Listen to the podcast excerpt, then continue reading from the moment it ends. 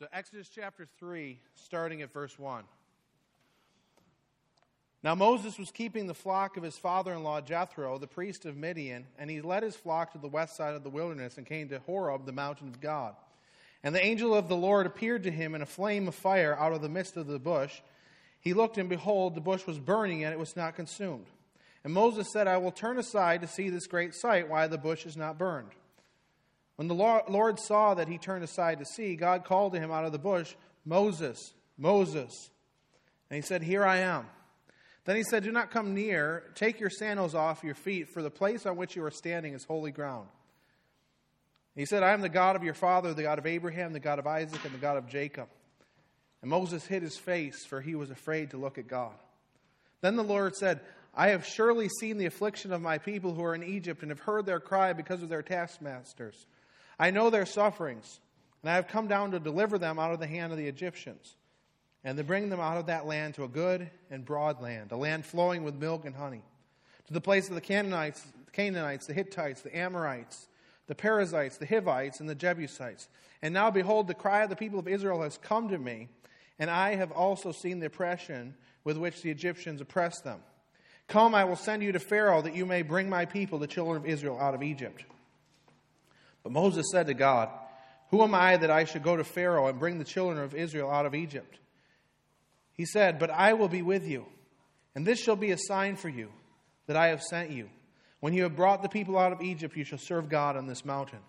Then Moses said to God, If I come to the people of Israel and say to them, The God of your fathers has sent me to you, and they ask me, What is his name? What shall I say to them? God said to Moses, I am who I am. And he said, Say this to the people of Israel I am has sent me to you. God also said to Moses, Say this to the people of Israel The Lord, the God of your fathers, the God of Abraham, the God of Isaac, and the God of Jacob, has sent me to you. This is my name forever, and thus I am to be remembered throughout all generations. Go and gather the elders of Israel together and say to them, The Lord, the God of your fathers, the God of Abraham, of Isaac, and of Jacob, has appeared to me, saying, I have observed you and what has been done to you in Egypt. And I promise that I will bring you up out of the affliction of Egypt to the land of the Canaanites, the Hittites, and the Amorites, the Perizzites, the Hivites, and the Jebusites, a land flowing with milk and honey. And they will listen to your voice. You and all and the elders of Israel shall go to the king of Egypt and say to him, The Lord, the God of the Hebrews, has met with us. And now please let us go a three days' journey into the wilderness, that we may sacrifice to the Lord our God.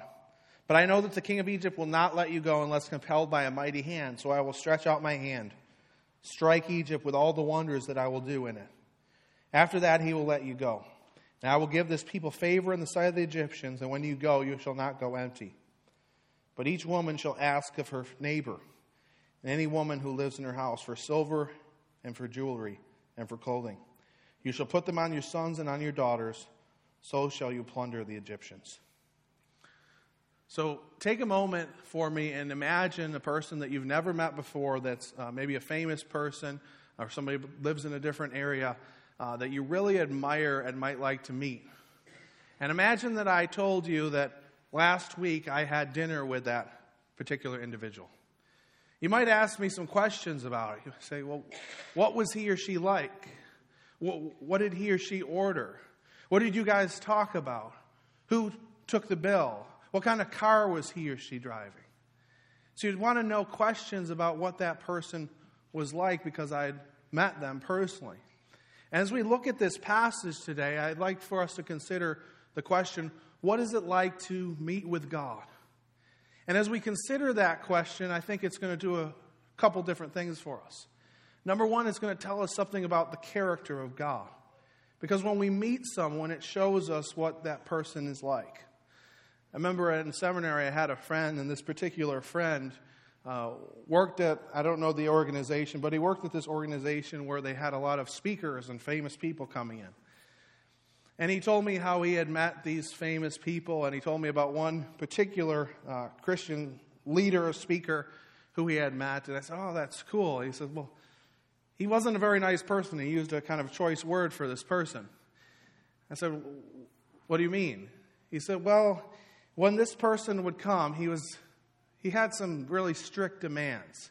Each time he would come to speak, he would demand that he would only have red Jolly Ranchers ready for him.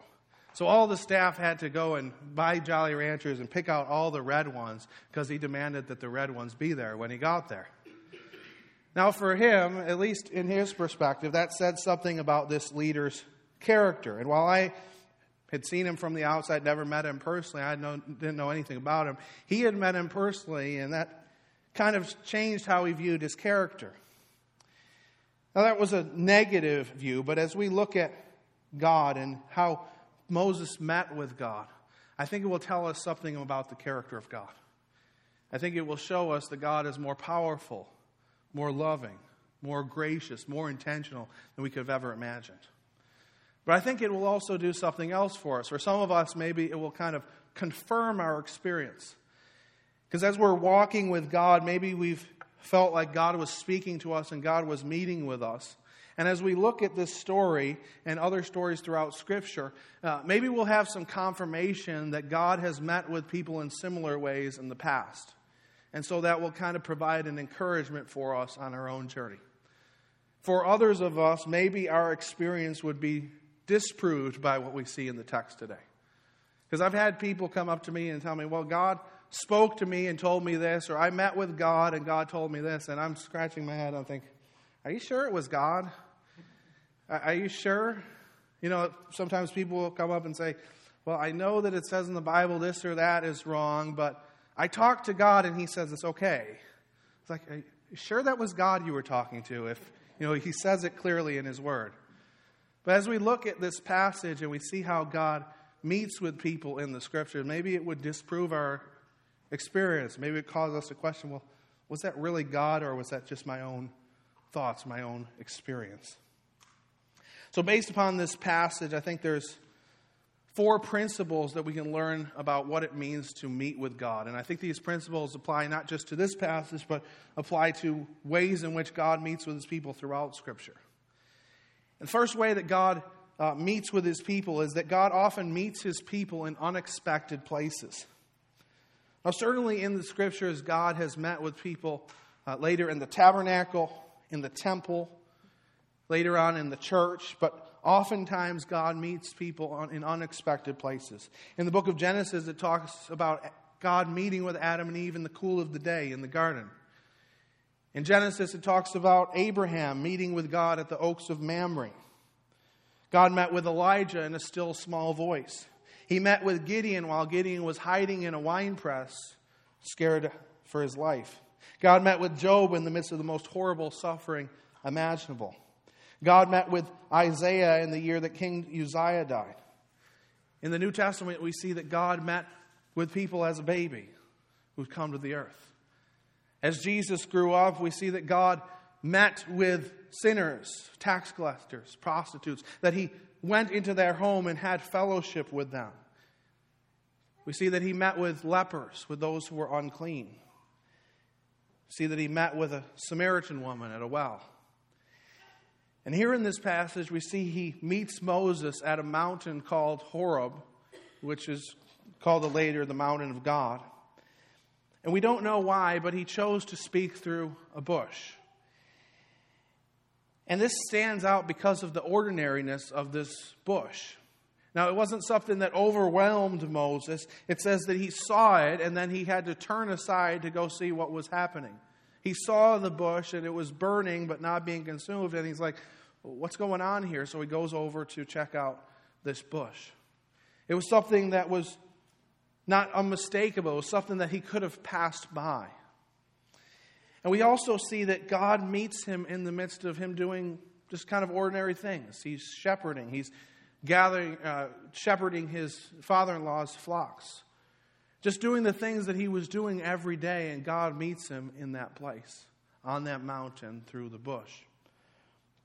And then we'll see later, many years later, God would meet with his people on another hill called Golgotha, in a similar site that was remarkable and majestic, but also that could be passed by.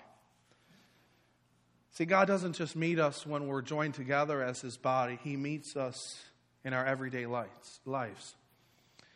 He meets us in the stillness and quietness of time spent reading his word. He meets us in the midst of loss as we say goodbye to those who we hold dear to. He meets us in the place of suffering as we deal with debilitating illness or infirmity. He meets us in our sinfulness as we fall into sin once again, and once again we cry out to Him for mercy. He meets us as we serve God's people. He meets us as we care for the least of these, as we care for the poor, the disadvantaged, the orphan, those who are victims of injustice. He meets us as we go about our everyday business, as we go to our jobs, as we go to school, as we're pulling all nighters, taking exams. He meets us where we're at. And often, the places where He meets us are unexpected, places where we would never expect to find God. So that's the first principle about meeting with God. He often meets us in unexpected places. The second thing we learn from this passage is that God meets his people with untainted purity. God meets Moses in a flame. Fire in the Old Testament represented God's pure and consuming holiness. I remember, you know, just a, not too long ago, one of our church members had a fire, and I, I went to their house to help them with something, and uh, this fire had only lasted you know, not very long. I don't, I don't remember exactly the amount of time it lasted, but, you know, maybe 20 minutes or half hour. And so I remember pulling into the driveway and seeing the house. And from the outside, it's like, oh, it doesn't look like that much damage. You know, it wasn't that long that the fire was going on. Then I walked into the front door, and it looked like a war zone. The whole inside of the house was just torn to shreds by these flames. And God is described as being a fire, a consuming fire. Someone who's so holy and so mighty that, he, that sin in his presence is just consumed, that his enemies just melt before him. Deuteronomy 4, Deuteronomy 4, verse 23 to 24 says, Take care lest you forget the covenant of the Lord your God, which he made with you, and make a carved image, the form of anything that the Lord your God has forbidden you. For the Lord your God is a consuming fire, a jealous God. Isaiah 33, verse 14 says, The sinners in Zion are afraid. Trembling has seized the godless. Who among us can dwell with the consuming fire? Who among us can dwell with everlasting burnings? So God tells Moses, Don't come near to me. Take off your sandals. The place that you're standing is holy ground. And the place that he's standing is holy ground because God is there. And this was something that was common in the ancient Near East when people would enter into the presence of a temple or a deity. They would often take the sandals off their feet to remove any contaminants from coming into the holy place. So God tells Moses, Take off your shoes. You're standing on holy ground. It says in the text that Moses hid his face because he didn't want to see the face of God. To see the face of God was to literally be consumed by his glory. See, Moses wasn't just talking to a little bush, God was meeting with him in that bush. And as he was talking, it was a terrifying sight to be in the presence of the holy God who was a holy other, who was eternal, who was perfect in all of his ways. And to be in the presence of someone so holy and so pure, it can be overwhelming. And that same God that spoke to Moses in the bush that said, Take off your shoes, you're standing on holy ground. That same God is the God that we serve. A God who dwells in inapproachable light, who's a consuming fire. But I think our culture, and even in Christian circles, we've kind of tried to domesticate God. We've kind of tried to make God into our buddy or pal. Now, we have different levels of relationships, and I have some people that, you know, I might call buddies or pals, and we you know, maybe do things together, maybe play sports together, hang out a little bit. But we're not really that close of friends. And, you know, if I needed something, I probably wouldn't go to them. They wouldn't be the first people that I would go to. And if they needed something from me, they probably wouldn't ask it from me because we're just kind of we just kind of hang out. We just kind of do things together. We're not really that much of friends. There's no commitment involved. There's nothing required on the part of either party. And I think that that's how many people view God, that He's almost like a buddy, He's a pal. He's someone that we like, that we can come to when we need something, but someone that doesn't demand anything of us. someone who can we can just show up, hang out with. Now, certainly, because of Christ's blood, we can enter boldly into the presence of God. Certainly, that, that's the case. But let's not forget whose presence we're entering into. Let's not forget how great and how glorious our God is. Now, let's not forget that we're entering into the presence of a consuming fire, who just at the snap of his fingers could wipe us out of existence. Just like it says in 1 Peter, it says about God being our Father. But our Father is the one who judges the living and the dead.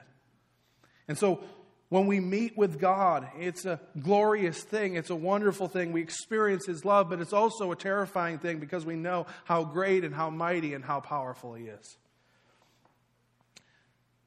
So that's the second principle about meeting with God that God meets us with untainted purity. Third thing, that God often meets us, meets His people with unimaginable plans. Now, I think that the way that God interacts with Moses, I find it pretty humorous. He comes to Moses and he says, I've seen the affliction of my people. I've heard what's going on. I know their situation. I've seen the injustice. And I'm going to do something about it. I'm going to lead this people from slavery into freedom. I'm going to bring them to a land flowing with milk and honey. And I can just imagine in Moses' heart that he's saying, Yes, Lord, this is what I've been waiting for. All this time I've been waiting for this. Back when I was in Egypt, I saw this injustice. I saw an Egyptian beating a Hebrew, and I killed this Egyptian trying to fix this situation. I just, but it just made things worse. And I've seen this injustice, and I wanted to do something about it, but I couldn't. So I'm so happy that you're coming to do this. And then God says to him, Now you go to Pharaoh and lead my people out of Egypt. You go to Pharaoh. It's like, what do you mean? Did I mishear something?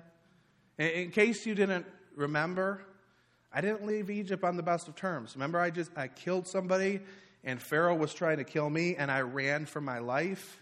And remember how I didn't even fit in with my own people, the Israelites? I mean, I thought they would at least be happy for what I did, but they're like, "Who made you a judge over us?" And now you are going to send me back to Egypt to lead your people out of slavery? How am I going to do that? I'm not the person for the job. See, when we meet with God, He often asks us to do impossible things.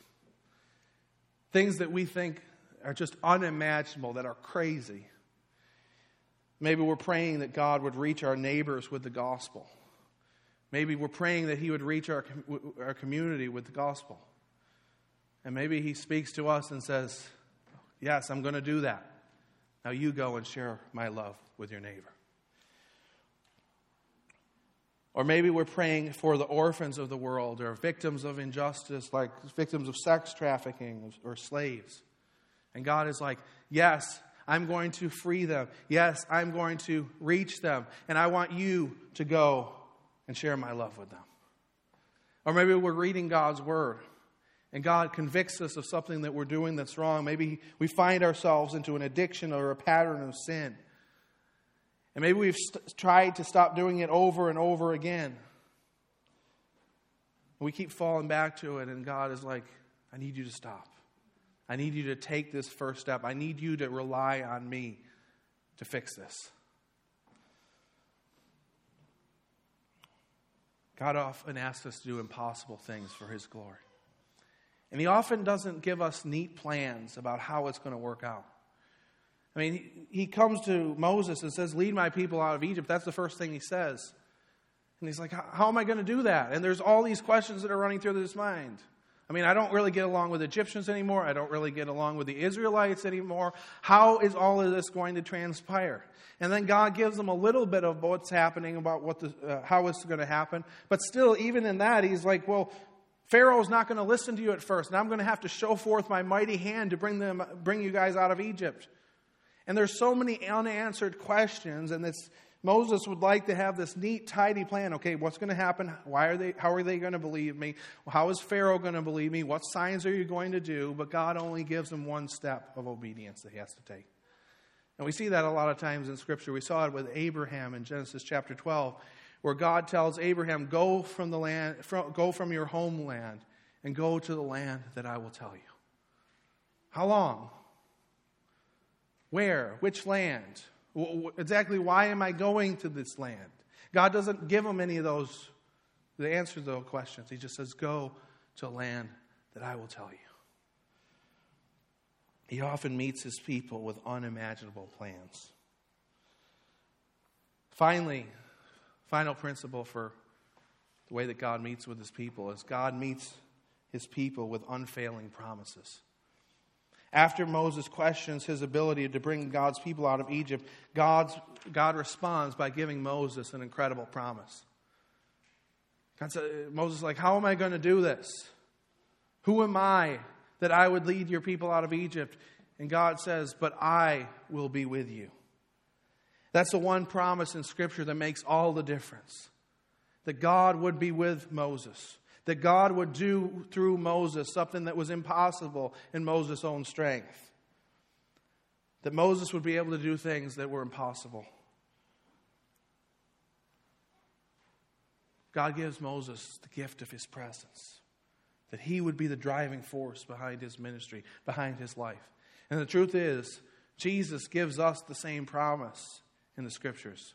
In Matthew 28, verses 18 to 20, Jesus says, All authority in heaven and on earth has been given to me. Go therefore and make disciples of all nations, baptizing them in the name of the Father and the Son and the Holy Spirit, teaching them to observe all that I have commanded you. And here's the promise that he gives us And behold, I am with you always to the end of the age. He gives us, gives Moses the promise of his presence. That's the fuel to do things that are impossible in our own strength. And then God tells Moses to go and gather the Israelite elders together. And Moses says, Well, if I do that and I say, Well, God has appeared to me, and they say, Well, who's God? Well, who should I say that your name is? What, what is your name that I should give to them? And then God says to him, He says, I am who I am, or I will be who I will be. And then he tells Moses his proper name, which is Yahweh. In the text in verse 15, it's uh, just capitalized as the Lord. That's the word Yahweh. And the word Yahweh is a word that we don't know exactly what it means. Uh, part of the reason was because they had such a holy reverence for the name that they got rid of the vowels. But it was, it's built upon the word for to be. So it's in some way related to uh, this saying, I am who I am, or I will be who I will be. So it's some form of that. And in the ancient world, when someone would be named, it was a very important you know, kind of thing to have you know, be named. And uh, somebody's name would kind of provide a snapshot for a person's life that would kind of encapsulate who they are and what they were about. For example, Abraham uh, means to the father of many. And Abraham was, of course, the father of many, that he would become a great nation.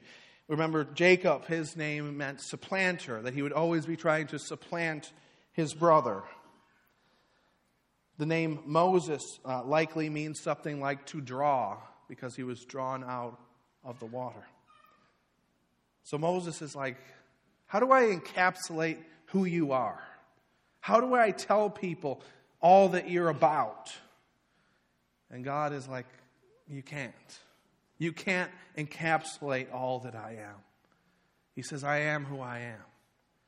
I'm Yahweh, the one who was, the one who is, the one who is to come. There's no, no word, no description that can encapsulate all that I am. In Revelations 1, verse 8, it says, Jesus says, I am the Alpha and the Omega, says the Lord God, who is and who was and who is to come the one who spoke the worlds into existence, the one who was and is and is to come, the one who came to the earth as a baby, who lived a sinless life, died on the cross, and rose again. He gives us the unfailing promise as believers that He is with us. that he'll never leave us, that he'll never forsake us. And because of that promise, it changes everything. It gives us fuel for living life, it gives us fuel for ministry, for serving others. Famous evangelist Luis Palau shares a story about how God met with him as he was interacting with this passage and listening to a message on this passage. He says, During my first year at Multnomah School of the Bible, Torchbearers founder Major Ian Thomas spoke at our chapel service. He talked about how it took Moses 40 years in the wilderness to learn that he was nothing. Then one day, Moses was confronting with a burning bush, likely a dry bunch of ugly sticks. Yet Moses had to take off his sandals. Why? Because God was in the bush. Major Thomas said God was telling Moses, I don't need a pretty bush or an educated bush or an eloquent, eloquent bush. Any old bush will do as long as I'm in the bush. If I'm going to use you, it won't be you doing something for me, but me doing something through you. He says, I was that kind of bush, a useless bunch of dried up sticks. I could do nothing for God. All of my reading, reading and studying and modeling myself after others was worthless unless God was in the bush. Only He could make something happen. When Thomas closed his message, I ran to my room and in tears prayed in my native Spanish. My spiritual struggle was finally over. I'd let God be God and let Luis be dependent upon Him. God often meets us in unexpected places. He meets us as we're living our lives, as we're walking through suffering. And He meets us in untainted purity. When we get a glimpse of how great He is, it causes us a holy reverence and even a holy fear. And He often brings us plans that are impossible. That on the surface, we would just say, That's insane. How in the world could I do this? Yet God promises His presence. He promises that He'll be with us every step of the way. And if He is with us, nothing can be against us. Let's pray. Lord, we thank you for your love for us. We thank you that you are ever willing to meet with us that as believers we have the Holy Spirit living inside of us, that we can call out to you as your children whenever we are in need. And Lord, we just thank you for your love for us. And we thank you for the promise of your presence. We thank you that you choose to do things that are impossible in our own strength, that you choose to do those things through us. Lord, as we live our lives as Christians, Lord, we just pray that we would be faithful to you to take the first step of what you call us to do, trusting that you're with us and that you're guiding every step of the way. In Christ's name I pray. Amen.